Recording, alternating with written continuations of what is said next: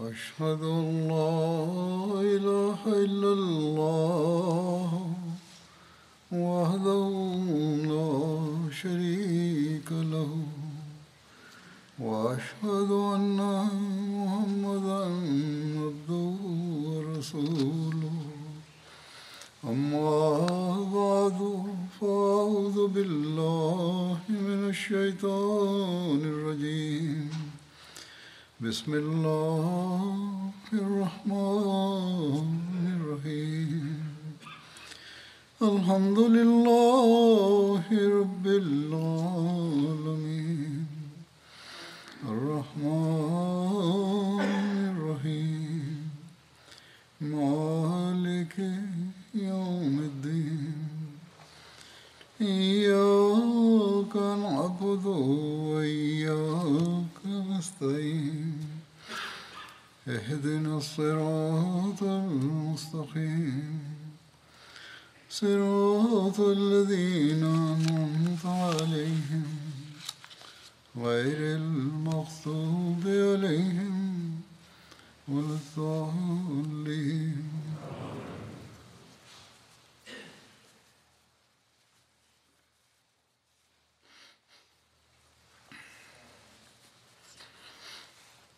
حضرت كنت أذكر سابقا أحداثا من سيرة النبي صلى الله عليه وسلم وقعت على إثر غزوة بدر. ومن ضمنها أحداث هامة وقعت في السنة الثانية من الهجرة أحدهما إنشاء مقبرة جنة البقيع.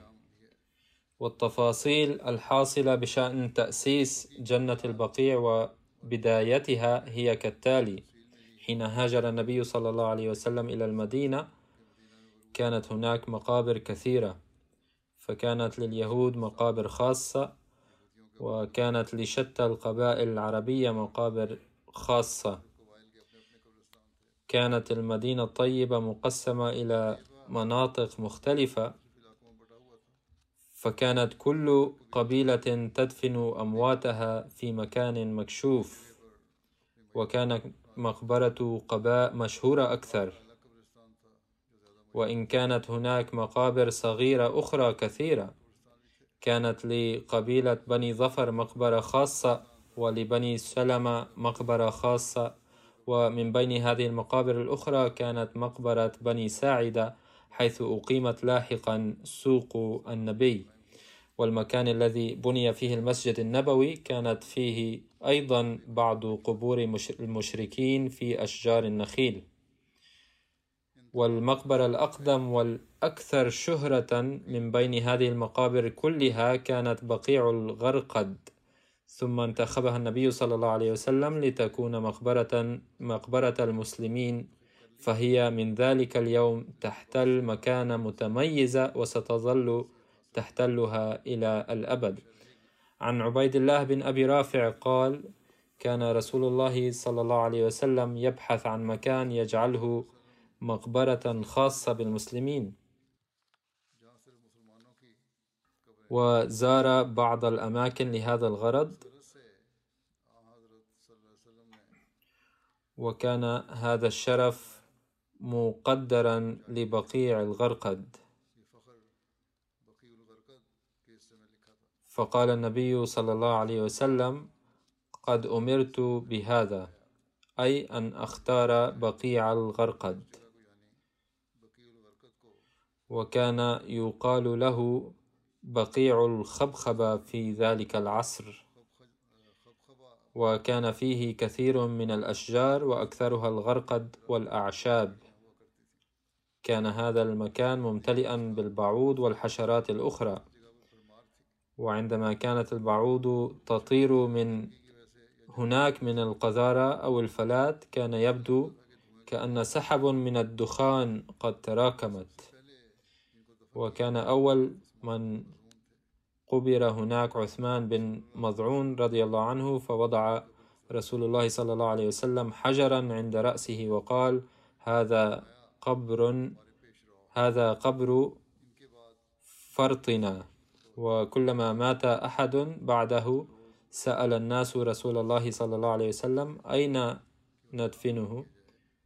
فيقول النبي صلى الله عليه وسلم عند فرطنا عثمان بن مضعون. والبقيع يطلق في اللغة العربية على مكان كثير النبات. وقد عرف المكان في المدينة الطيبة ببقيع الغرقد لكثرة, لكثرة أشجار الغرقد. فيه كما سبق الذكر كما كانت تكثر به نباتات صحراوية أخرى أيضا. ويقال له جنة البقيع. فالجنة في اللغة العربية حديقة أو البستان. لذا يذكر معظم الزوار الأعاجم هذا المكان بجنة البقيع. لقد كتب هذا التفصيل السيد عبد الحميد القادري ثم يقول لا يغيبن عن البال أن العرب يطلقون على مقابرهم كلمة الجنة عادة من أسماء هذه المقبرة مقابر البقيع وهو مشهور في الأعراب أكثر. أما التفاصيل بهذا الشأن التي أوردها ميرزا بشير أحمد رضي الله عنه في كتابه سيرة خاتم النبيين فهي كما يلي. في نهاية هذه السنة أي السنة الثانية الهجرية انتخب النبي صلى الله عليه وسلم لأصحابه مقبرة في المدينة تسمى جنة البقيع وكان الصحابة بعد انتخابها يدفنون فيها بوجه عام. أول من دفن فيها كان عثمان بن مضعون رضي الله عنه وكان من أوائل المسلمين. كان رجلا صالحا جدا وعابدا زاهدا. بعد إسلامه قال ذات مرة للنبي صلى الله عليه وسلم ما معناه؟ لو أذنت يا رسول الله لوددت أن أنذر أن أنذر حياتي خالصة لعبادة الله تاركا الدنيا وتاركا زوجتي وأولادي ولكن النبي صلى الله عليه وسلم لم يسمح له بذلك. فالذين كانوا لا يزهدون في الدنيا وكانوا يكثرون من الصوم والصلاة إلى درجة إلى درجة كان ذلك يؤثر في حقوق ذوي العلاقة معه. قال صلى الله عليه وسلم عنهم أيضا عليكم أن تعطوا لله حقه ولزوجتكم حقها ولأولادكم حقهم.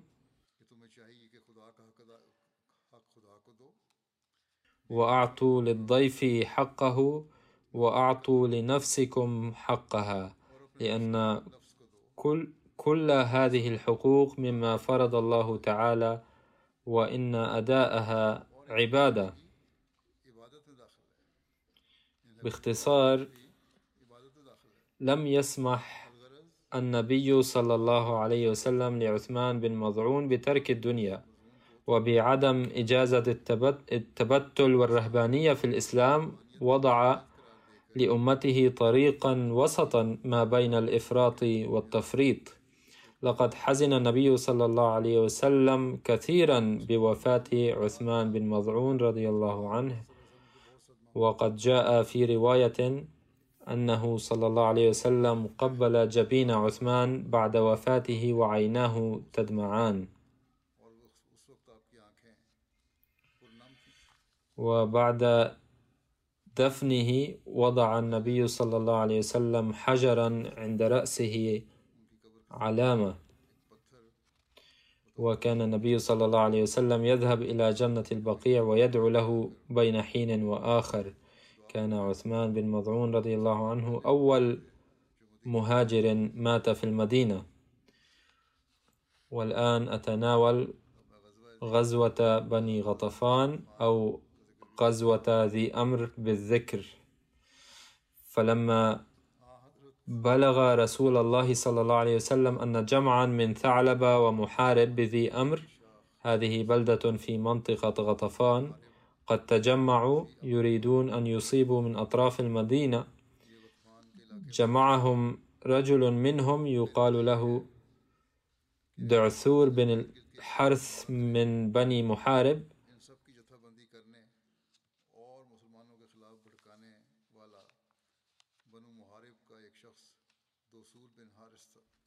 عند سماع هذا الخبر ندب رسول الله صلى الله عليه وسلم المسلمين وخرج من المدينة في أربعمائة وخمسين رجلا ومعهم أفراس.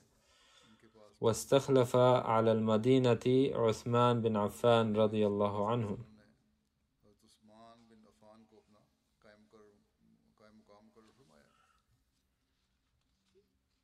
وقعت غزوة غطفان في ربيع الأول العام الثالث من الهجرة. خرج النبي صلى الله عليه وسلم لهذه الغزوة لاثنتي عشرة ليلة مضت من شهر ربيع الأول واضطر أهل المدينة لتحمل فراقه صلى الله عليه وسلم إلى أحد عشر يوما إذ عاد صلى الله عليه وسلم إلى المدينة في اليوم الرابع والعشرين من ربيع الأول. نزل النبي صلى الله عليه وسلم لمحاربة غطفان في مكان اسمه ذي أمر. لذلك سميت هذه الغزوة بغزوة ذي أمر. وقد ورد عن خروج النبي صلى الله عليه وسلم. وقد ورد عن خروج النبي صلى الله عليه وسلم لمقاومة اجتماع المشركين. لقد لقي الصحابة لقي الصحابة بعد الخروج من المدينة رجلا منهم بذي القصة. ذو القصة موضع ذو القصة موضع, موضع على بعد أربع وعشرين ميلا من الربزة على طريق المدينة يقال لها حبان. قبض عليه الصحابة وسألوه إلى أين تقصد؟ قال قاصد إلى يثرب بحثا عن العمل فأدخلوه على رسول الله صلى الله عليه وسلم فأخبره عن أخبار قومه. بلغه النبي صلى الله عليه وسلم دعوة الإسلام فأسلم فورا.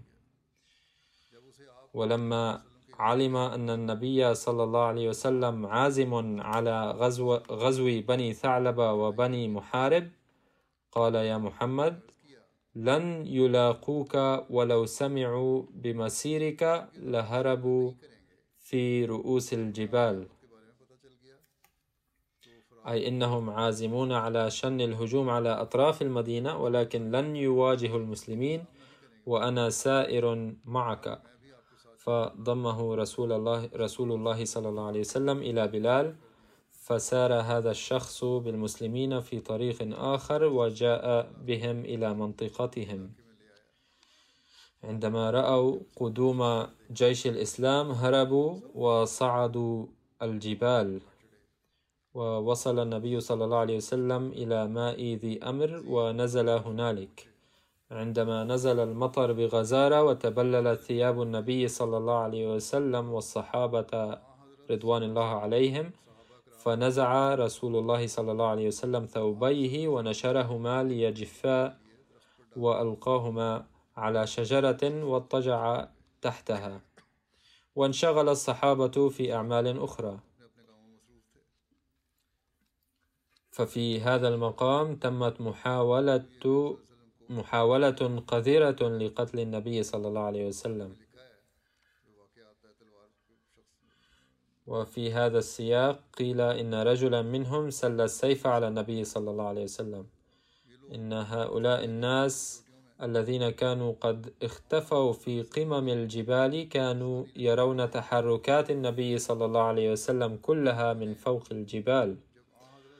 لما رأى المشركون أن النبي صلى الله عليه وسلم استلقى منفردا عن أصحابه أتوا إلى سيدهم دعثور وكان أشجعهم وقالوا له انفرد محمد عن أصحابه فعليك به.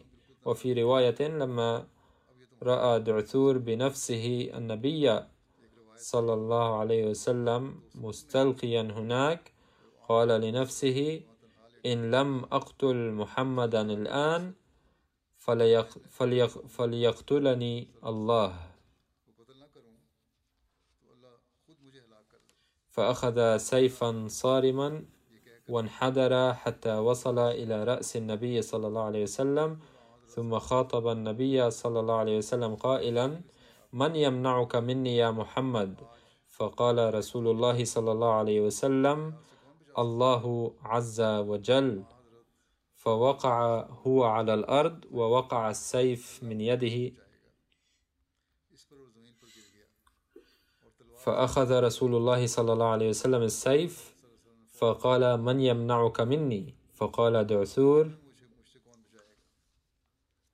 لا أحد. وأنا أشهد أن لا إله إلا الله وأن محمدا رسول الله. والله لا أكثر عليك جمعا أبدا.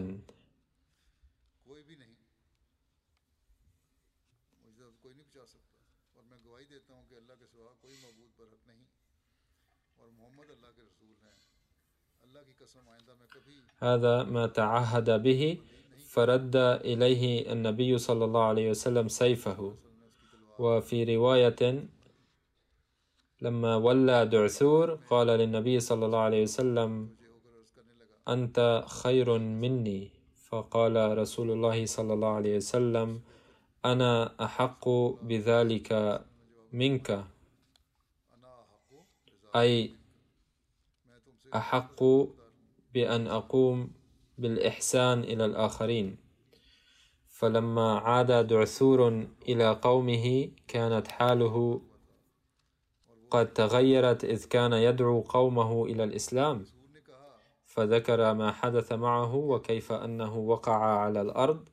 فيذكر واقعة واقعة فيذكر واقعة وقوعه على الأرض فيقول لما كنت واقفا وماسكا سيفا صارما رأيت رجلا عظيما طويل القامة دفعني في صدري فوقعت لظهري فعرفت أنه ملك فشهدت أن لا إله إلا الله وأن محمدا رسول الله. ثم قال لن أكثر عليه صلى الله عليه وسلم جمعا. ثم جعل يدعو قومه إلى الإسلام وهدى الله تعالى به الكثيرين.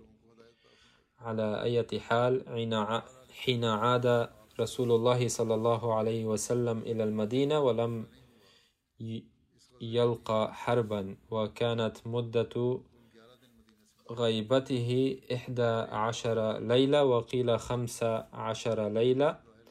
وقال أبو عمر أن النبي صلى الله عليه وسلم أقام في نجد كامل شهر ش كامل شهر صفر. إنها روايات متعددة مختلفة ولكن لم يطل هذا السفر إلا لأيام عديدة.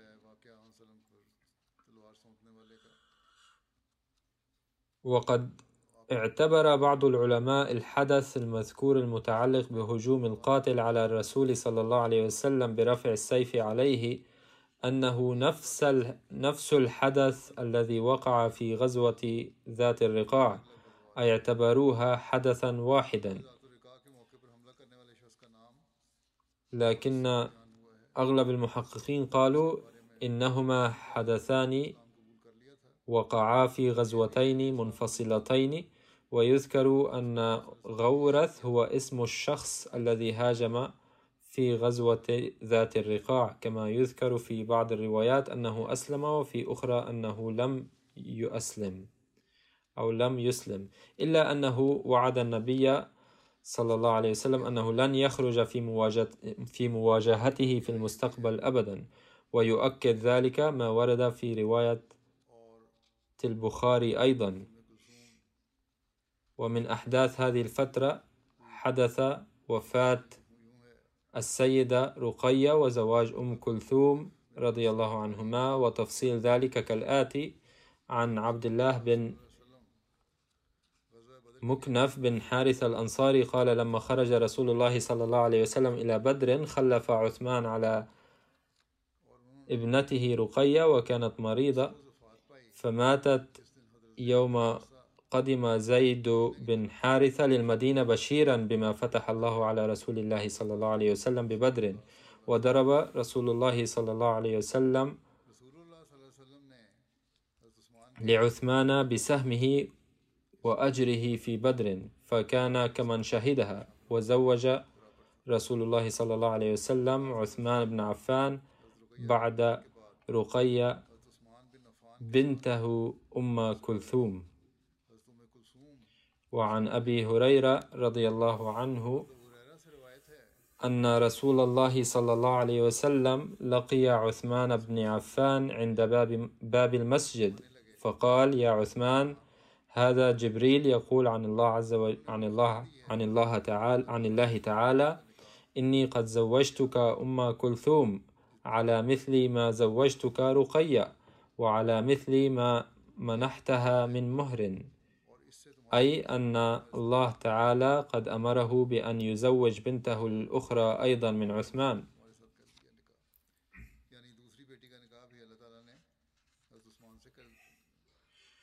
وقالت عائشة رضي الله عنها لما زوج النبي صلى الله عليه وسلم ابنته أم كلثوم من عثمان. قال لأمي أيمن رضي الله عنها هيئي ابنتي أم كلثوم وزفيها إلى عثمان وخفقي بين يديها بالدف.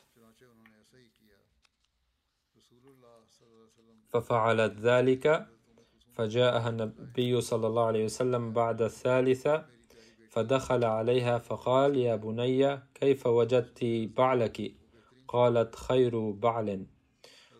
ولم تزل أم كلثوم عند عثمان رضي الله عنه إلى أن توفيت سنة تسعة من الهجرة بسبب مرض نزل بها.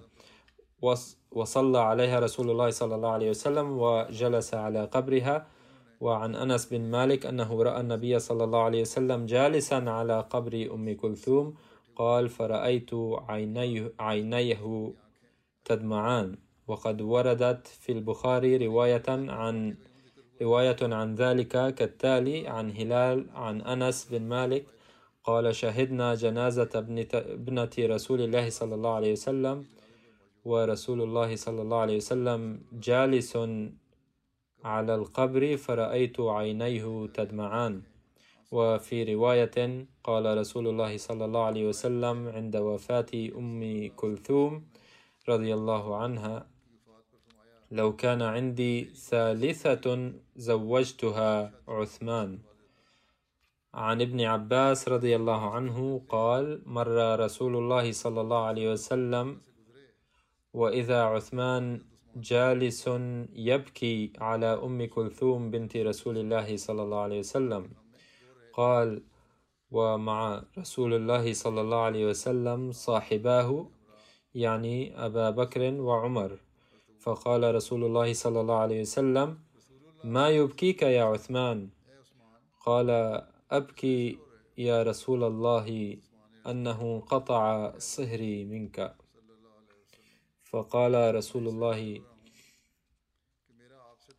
فقال رسول الله صلى الله عليه وسلم لا تبكي والذي نفسي بيده لو أن عندي مئة ابنة مئة بنت تموت واحدة بعد واحدة زوجتك أخرى حتى لا يبقى من المئة شيء على أي حال كان ذلك تعبيرا عن الحب والعلاقة القوية من كلا الجانبين لقد حزن عثمان لأن علاقة الصهر مع النبي صلى الله عليه وسلم قد انتهت الآن لكن النبي الكريم صلى الله عليه وسلم أكد معربا عن مواساته الكبيرة له بأن هذه العلاقة قائمة فلا تقلق بشأن ذلك.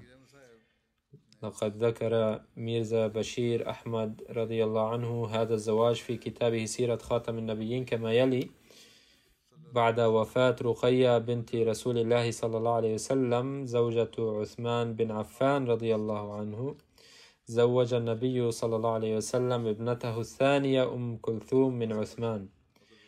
وكانت أكبر من فاطمة وأصغر من رقية. ولهذا السبب سمي عثمان بذي النورين.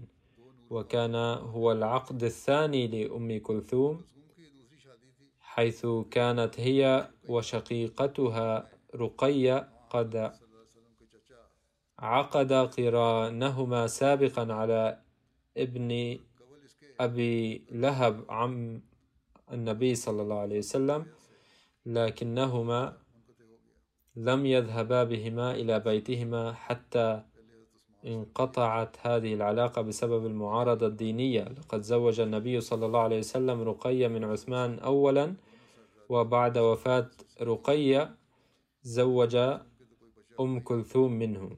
ولكن من المؤسف أنه لم يستمر نسلها نسلها لأن أم كلثوم لم ترزق بأطفال. أما رقية فقد ولدت ابنها عبد الله إلا أنه توفي في السادسة من عمرها. عقد قران أم كلثوم في ربيع الأول سنة الثالثة للهجرة. من أحداث هذه الفترة غزوة بحران أيضا ويقال لها غزوة الفرع وغزوة بني سليم أيضا وبحران معدن لأهل الحجاز من ناحية الفرع وهو واد على مسافة ست وتسعين ميلا من المدينة. فقد تلقى النبي صلى الله عليه وسلم الخبر بأن عددا كبيرا من بني سليم قد اجتمعوا في بحران. فاستعمل على المدينة ابن أم مكتوم وفي رواية سيدنا عمر رضي الله عنه وخرج إلى بحران مع ثلاثة مئة من الصحابة. ولم يخبرهم عن السبب ولما وصل الجيش الإسلامي على مسافة ليلة واحدة من بحران لقيهم رجل من بني سليم فأخبر النبي صلى الله عليه وسلم أنهم قد انتشروا. فسلمه النبي صلى الله عليه وسلم لأحد الصحابة وتابع السير حتى وصل إلى بحران.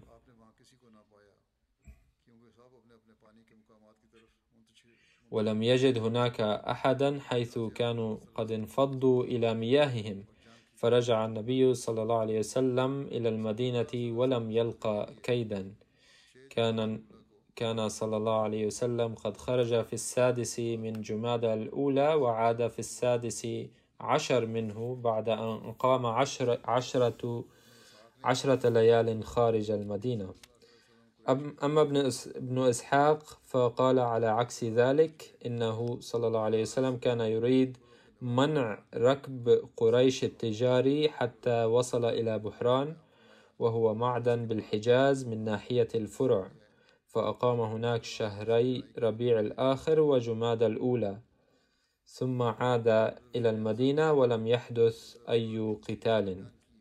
لقد بين سيدنا ميرزا بشير أحمد رضي الله عنه تفصيل تفصيل الغزو كالتالي لم تكن قد مضت مدة طويلة على غزوة ذي أمر أي في أواخر ربيع الأول من العام الثالث الهجري بلغ النبي صلى الله عليه وسلم خبر مخيف أن بني سليم يجتمعون بعدد كبير في وادي بحران مرة أخرى للهجوم المباغت على المدينة وأن معهم جمعا من قريش أيضا. فاضطر صلى الله عليه وسلم للخروج من المدينة مع جماعة من الصحابة لكن هؤلاء السباع الوحشية التي كانت تتحين الفرص للهجوم على صيدها بغتة وفي غفلة حين علمت بخروج النبي صلى الله عليه وسلم انتشرت فأقام النبي صلى الله عليه وسلم هناك مدة قصيرة وعاد إلى المدينة. يتبين بجلاء من اجتماع بني سليم وبني غطفان مرة بعد أخرى قصد الهجوم على المدينة أن هذه القبائل الهمجية المحاربة من صحراء العرب كانت عازمة على القضاء على الإسلام وكانوا يترقبون الفرص ليل نهار للقضاء على المسلمين عند سنوح الفرصة. يمكن أن تقدر الأوضاع الحرجة التي كان يعيشها المسلمون في ذلك الزمن. فمن ناحية كانت قريش مكة الذين كانت عداوتهم للإسلام وروح انتقامهم لغزوة بدر قد أعمتهم وكانوا قد حلفوا ملتصقين بكساء الكعبة أنهم لن يجلسوا هادئين ما لم يقضوا على المسلمين قضاء باتا. وفي الطرف الآخر كانت هؤلاء الوحوش الضارية من صحراء العرب التي كانت تتعطش لدماء المسلمين لعداوتهم للإسلام وإثارة قريش لهم.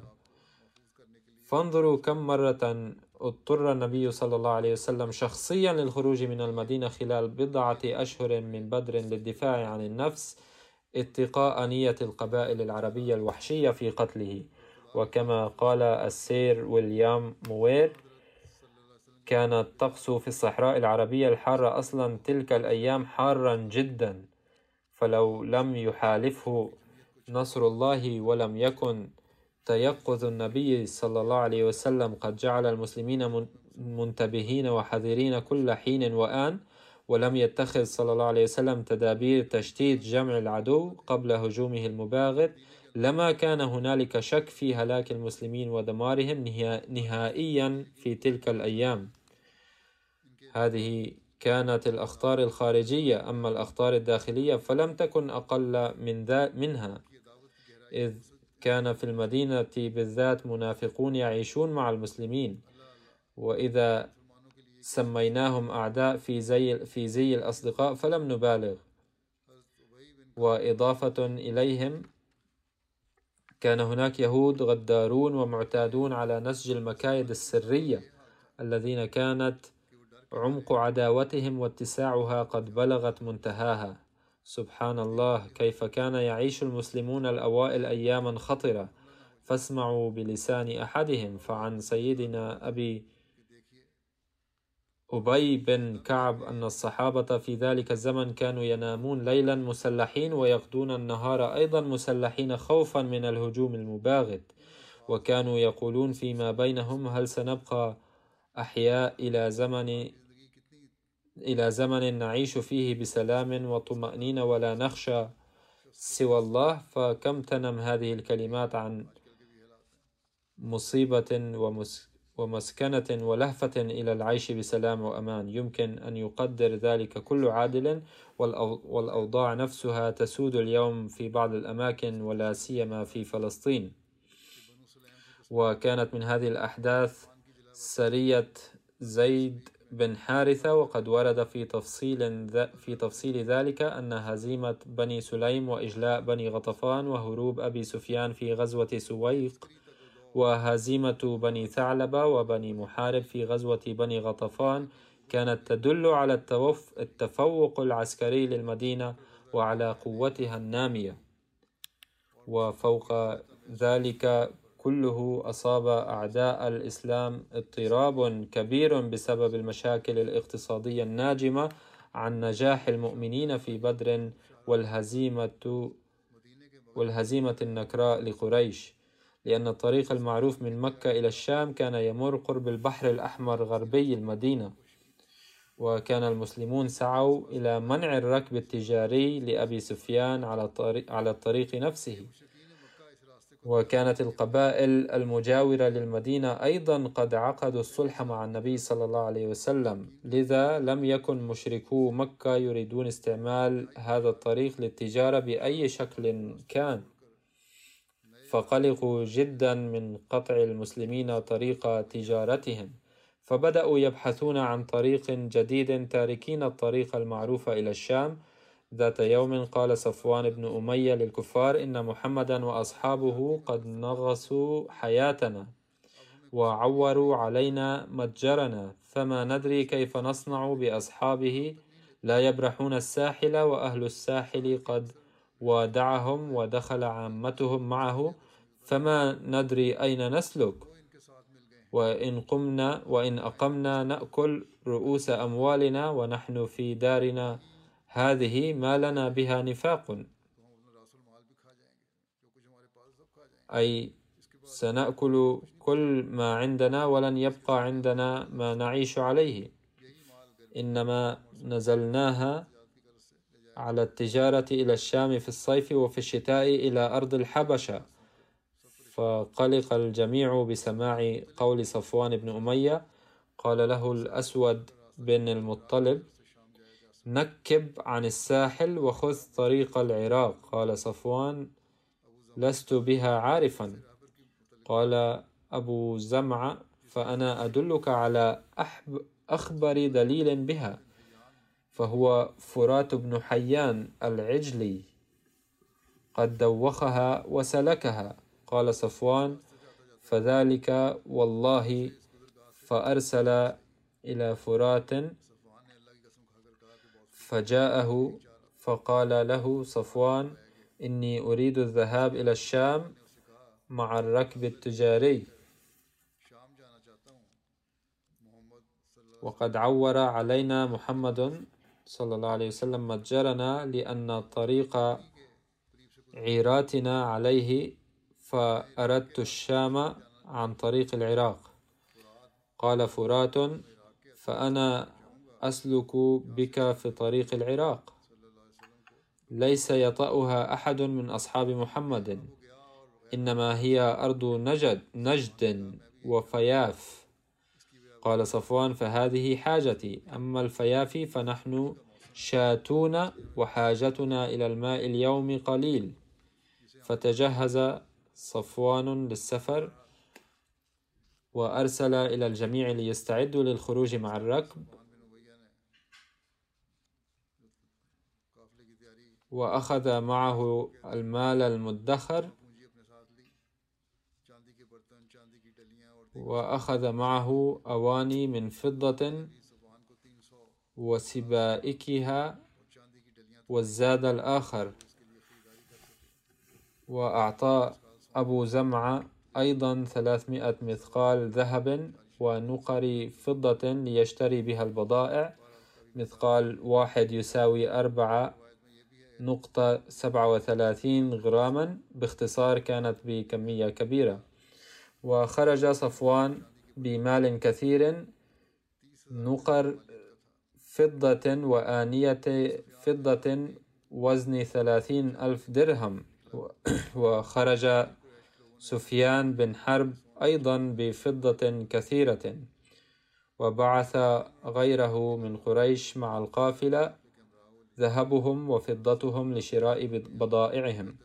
وخرج مع صفوان وأبي سفيان في هذه القافلة التجا- التجارية أناس آخرون منهم عبد الله بن أبي ربيعة وحويطب بن عبد العزى وغيرهما وسارت القافلة القريشية مع دليلها فرات بن حيان بطريق العراق إلى الشام من أجل التجارة.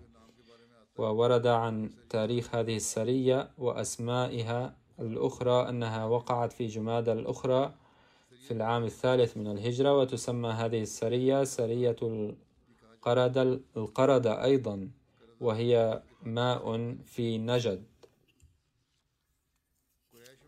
لقد اتخذت قريش الحيطة القصوى في سلوك هذا الطريق العراقي المؤدي إلى الشام وسعوا بكل ما في وسعهم ألا يصل خبر هذه القافلة إلى المدينة وإلا استحال سفرها بذلك الطريق أيضا.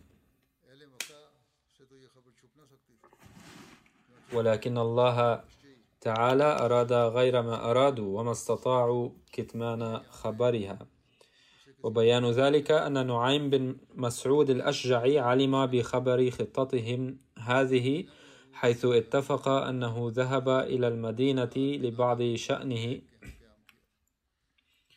وكان لا يزال كافرا مشركا وأقام في المدينة عند كنانة بن أبي الحقيق زعيم بني النضير فسقاه الخمر.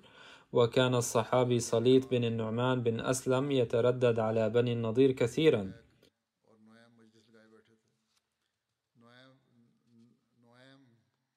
فجاءهم وكنانة بن أبي الحقيق في مجلس بي- بين أصحابه وسكروا نعيم بشرب الخمر وسكر نعيم بشر- بشرب الخمر وفقد السيطرة على نفسه وبث هذا السر للقوم وأخبرهم بكل ما يتعلق بمسير تلك القافلة التجارية مع دليلها صفوان إلى الشام عبر طريق العراق. فسمعه سليط بن النعمان فخرج من ساعته إلى النبي صلى الله عليه وسلم وأخبره الخبر. فما لبث رسول الله صلى الله عليه وسلم أن أعد العدة وأرسل زيد بن الحارثة في مئة راكب وجعله أميرا عليهم.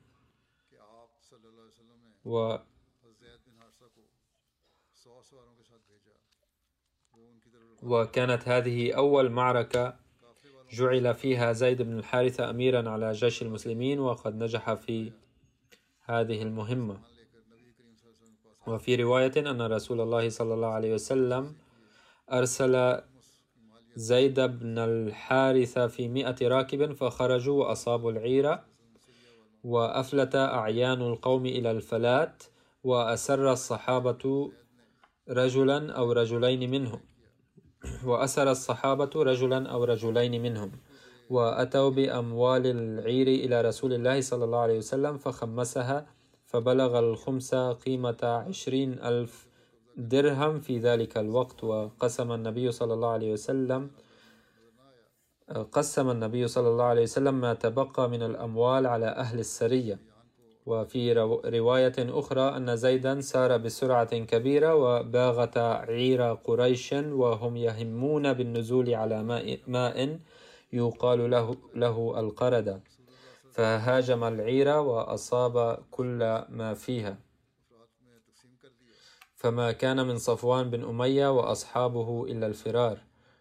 نبی وأسر المسلمون دليل العيرة فرات بن حيان وقيل أسروا رجلين أسروا رجلين آخرين أيضا. فوقع في أيدي المسلمين كثير من الأواني والفضة التي كانت مع العير والتي قدرت قيمتها مئة ألف درهم. فخمس رسول الله صلى الله عليه وسلم الغنائم وأخذ الخمس وقسم الأربعة أخماس على رجال الجيش وأتي بفرات بن حيان دليل قريش أسيرا فأسلم على يد النبي صلى الله عليه وسلم المباركة. لا تزال هناك أمور وأحداث أخرى وسوف أتناولها فيما بعد إن شاء الله. وليكن معلوما أن سبب تعرض المسلمين لهذه القوافل التجارية هو أن قريشا كانت تعد تعد تعد عدتها لقتال المسلمين بأرباج بأرباحها. وكان هذا يماثل الخطر الذي يفرضونه على العدو في العصر الحاضر. إن هؤلاء القوم يفرضون الحظر لتحقيق مآربهم الشخصية وأحيانا يفرضون حظرا خاطئا. فمثلا فرضت فرضت الولايات المتحدة الأمريكية الحظر على أوغندا لأنها سنت قانونا ضد المش... آه، الميم. ومع أنهم لا يذكرون أن هذا هو سبب هذا الحظر ولكن هذه هي الحقيقة. هذا هو حال هؤلاء القوم الذين يريدون الطعن في الإسلام. على كل حال سوف أذكر باقي الأحداث فيما بعد إن شاء الله. أذكركم ثانية بالدعاء للمظلومين الفلسطينيين. على الأقل بدأ الآن بع- البعض من غير المسلمين ومن الساسة يرفعون أصواتهم ضد هذا الظلم. ولو إلى حد ما وعلى تخوف بل إن بعض اليهود أيضا قد تبرأوا مما حدث وقالوا للحكومة الإسرائيلية ألا تشوه سمعة اليهود. فبدأت أصوات ضعيفة ترتفع هنا وهناك من قبل الأغيار أيضا. يقولون الآن إنهم سيوقفون الحرب لأربع ساعات كل يوم ويسمونها الهدنة المؤقتة لكي تصل فيها المعونات إلى الفلسطينيين. والله أعلم إلى أي مدى سيعملون بهذه الهدنة وكم يصبون على الفلسطينيين من الظلم خلال العشرين ساعة الباق- الباقية وكم يلقون عليهم من القنابل. إن معظم الدول الكبرى والساسة لا يقيمون لأرواح الفلسطينيين أي قيمة لأن لهم مآربهم ومنافعهم ولكن يجب على هؤلاء أن يدركوا أن الله تعالى يمهل لبعض الوقت كما ليست الحياة الدنيا كل شيء بل هناك عالم الآخرة أيضا. يظنون أنهم لو حققوا مآربهم في هذه الدنيا لنالوا كل شيء. كلا بل قد يتم بطشهم في هذه الدنيا كما يتم بطشهم يتم كما يبطش بهم الله في الآخرة أيضا. على كل حال علينا أن نركز على الدعاء بأن يغيث الله المظلومين الفلسطينيين وينجيهم من هذا الظلم والعدوان. بعد الصلاة سوف أصلي صلاة الجنازة على بعض الغائبين والجنازة الأولى هي للسيدة منصورة باسمة زوجة السيد حميد الرحمن. وقد توفيت مؤخرا. إنا لله وإنا إليه راجعون. وهي من طرف أبيها حفيدة للنواب عبد عبد الله خان ولحضرة صاحب زادي أمة الحفيظ بيغم. ومن طرف أمها هي حفيدة لحضرة صاحب زادة ميرزا شريف أحمد والسيدة زينب بيغم وكانت ابنة ميا عبد عباس أحمد خان والسيدة أمة الباري بيغم. كانت موصية بفضل الله تعالى وصالحة وطيبة الفطرة. لقد ألقى حضرة خليفة المسيح الثالث رحمه الله عند إعلان عقد قرانهما خطبة تضمنت بعض النصائح ولذلك أقرأ عليكم بعض ما ورد فيها. قال حضرته عند النكاح تقع على الفتى والفتاة مسؤوليات جديدة لم تفرض عليهما من قبل من قبل. هناك مسؤوليات تجاه الطرف الآخر أعني هناك مسؤوليات على الزوج تجاه الزوجة ومسؤوليات على الزوجة تجاه الزوج. ثم هناك مسؤوليات ذات صلة صلة بالأولاد ويؤدي ويؤدينها يؤدينها معا. ثم إن بعض المسؤوليات المتعلقة بالأولاد أيضا مفرقة عليهما. فمثلا ترضع الأم الوليد ولكن الأب لا يرضعها ويرعى الأب الأولاد خارج البيت ويراقبهم كي لا, كي لا يفسدوا. بينما تتعلق مسؤوليات الأم بداخل البيت. على كل حال لو أن كلا من كلا الزوجين أدى ما عليهما من الحقوق والواجبات لاجتنب أولادنا كثيرا من المقبوحات اليوم أيضا.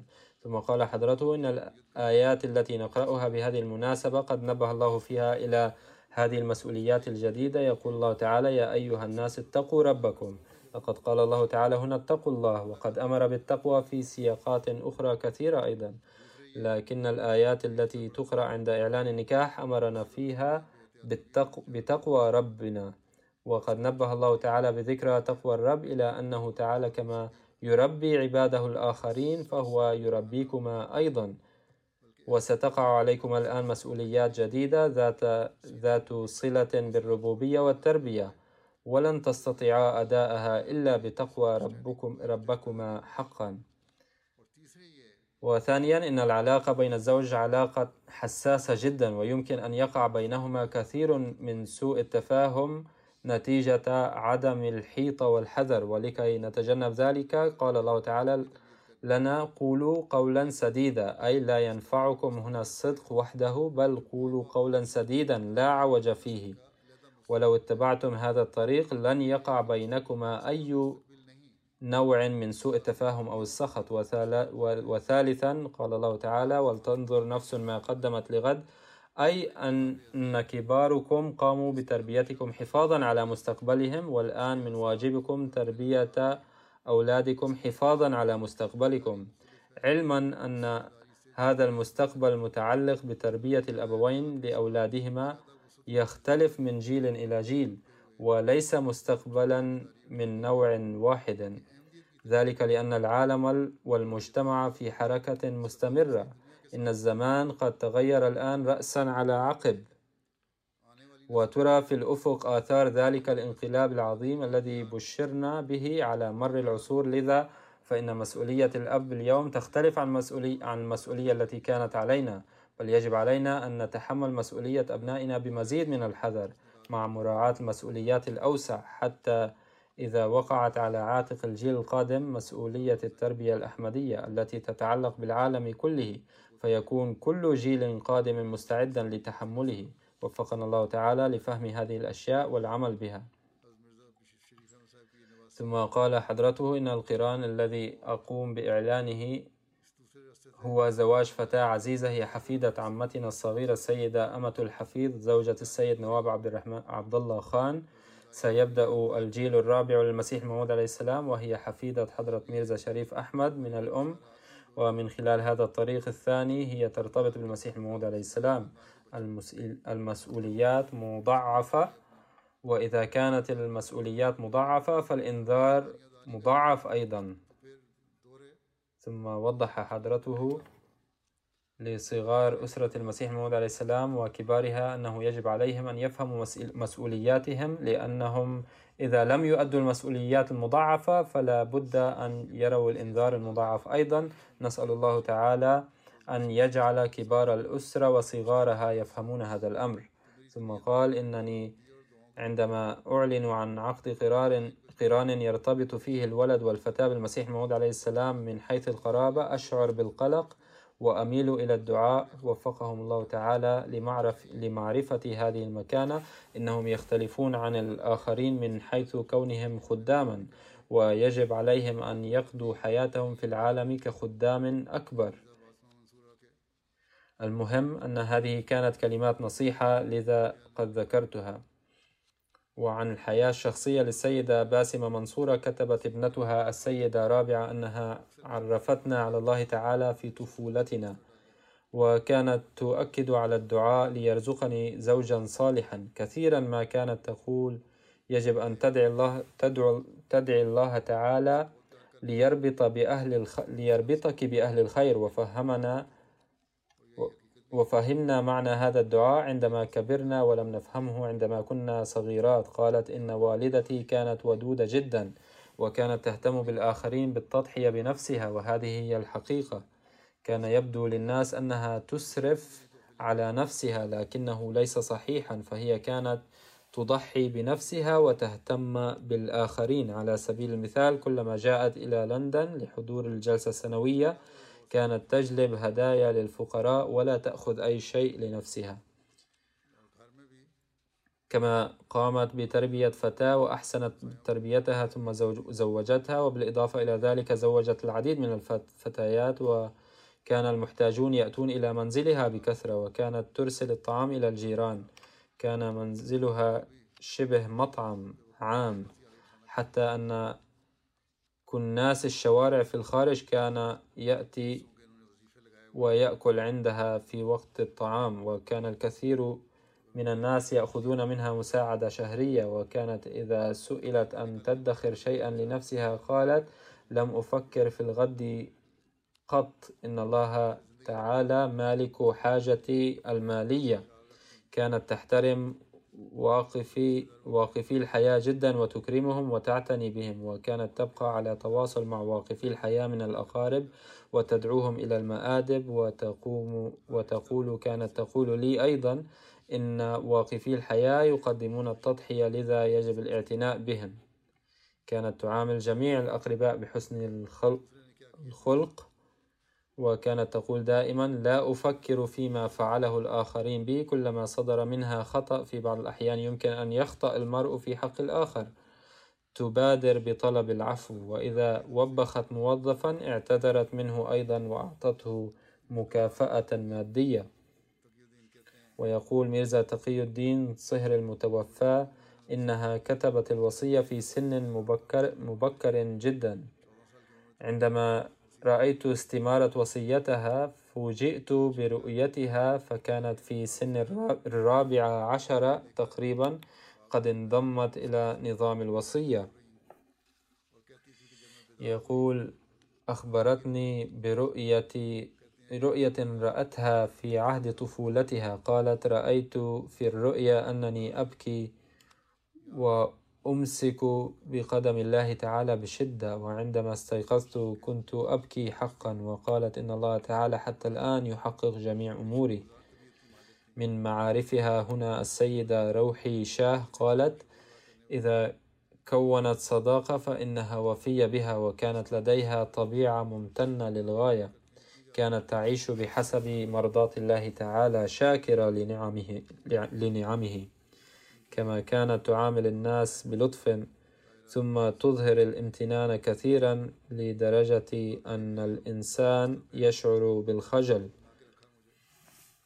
تقول زوجة أخيها السيد طاهرة فاروق إنها اتخذتني صديقة وأختا بدلا من تحسبني زوجة أخيها. كانت تتمتع بشخصية محبة ونزيهة. كانت تعرف كيفية الحفاظ على العلاقات. ما وحبته لنفسها أحبته للآخرين ولم تكن تخفي شيئا في قلبها بل كانت تقوله بصراحة وكانت ملتزمة بالصلاة والصيام وتلاوة القرآن الكريم ومرتبطة بالخلافة ارتباطا شديدا وكانت تهتم بكل ما يوكل إليها من أعمال الجنازة. ندعو الله تعالى أن يغفر لها ويرحمها ويوفق أولاد ويوفق أولادها المواصلة على أعمالها الصالحة ويلهم زوجها وأولادها جميعا الصبر والسلوان.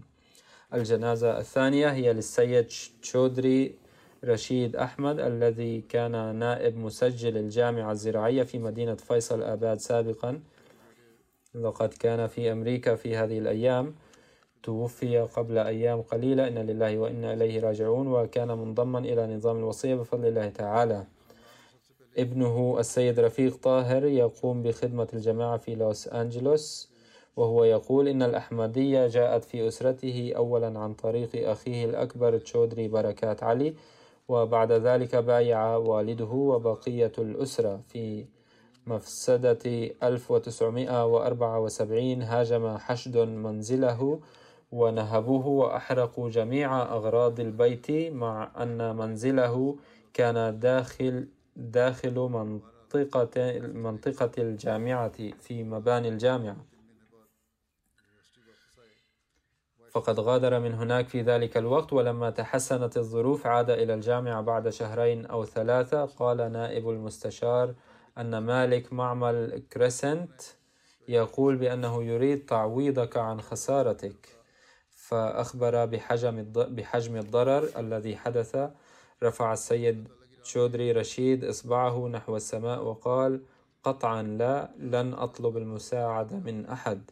أنا أتحمل هذه الخسارة في سبيل الله تعالى. لقد حدثت لي هذه الخسارة في سبيله تعالى وسيعوض الله تعالى هذه الخسارة. وبالفعل أنزل الله تعالى عليه أفضاله بحيث تم تعويض كل الخسارة في وقت قصير جدا.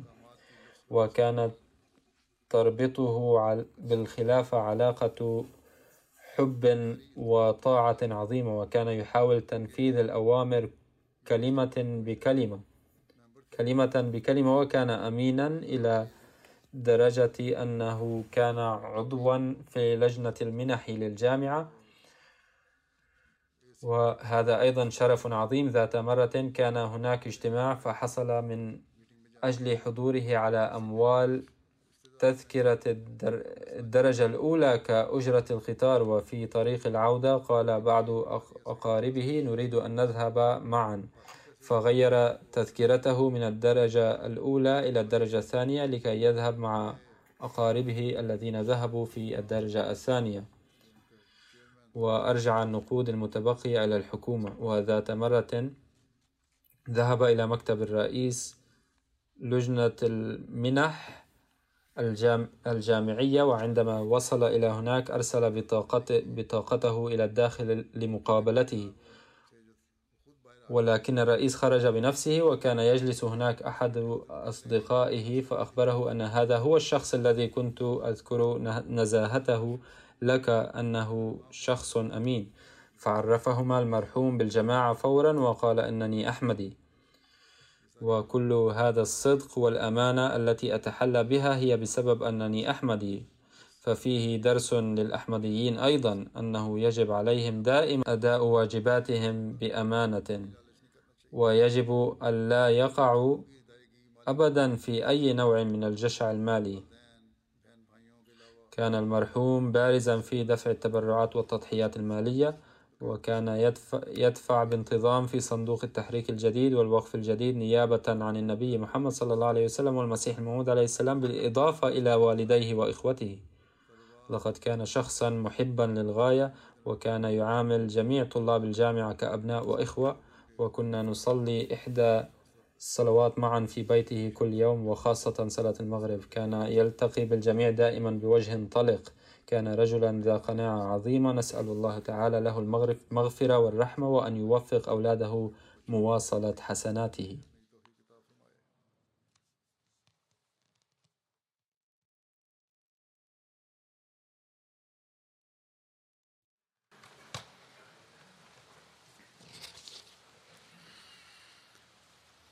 الحمد لله الحمد لله نحمده ونستعينه ونستغفره ونؤمن به ونتوكل عليه ونعوذ بالله من شرور أنفسنا ومن سيئات أعمالنا.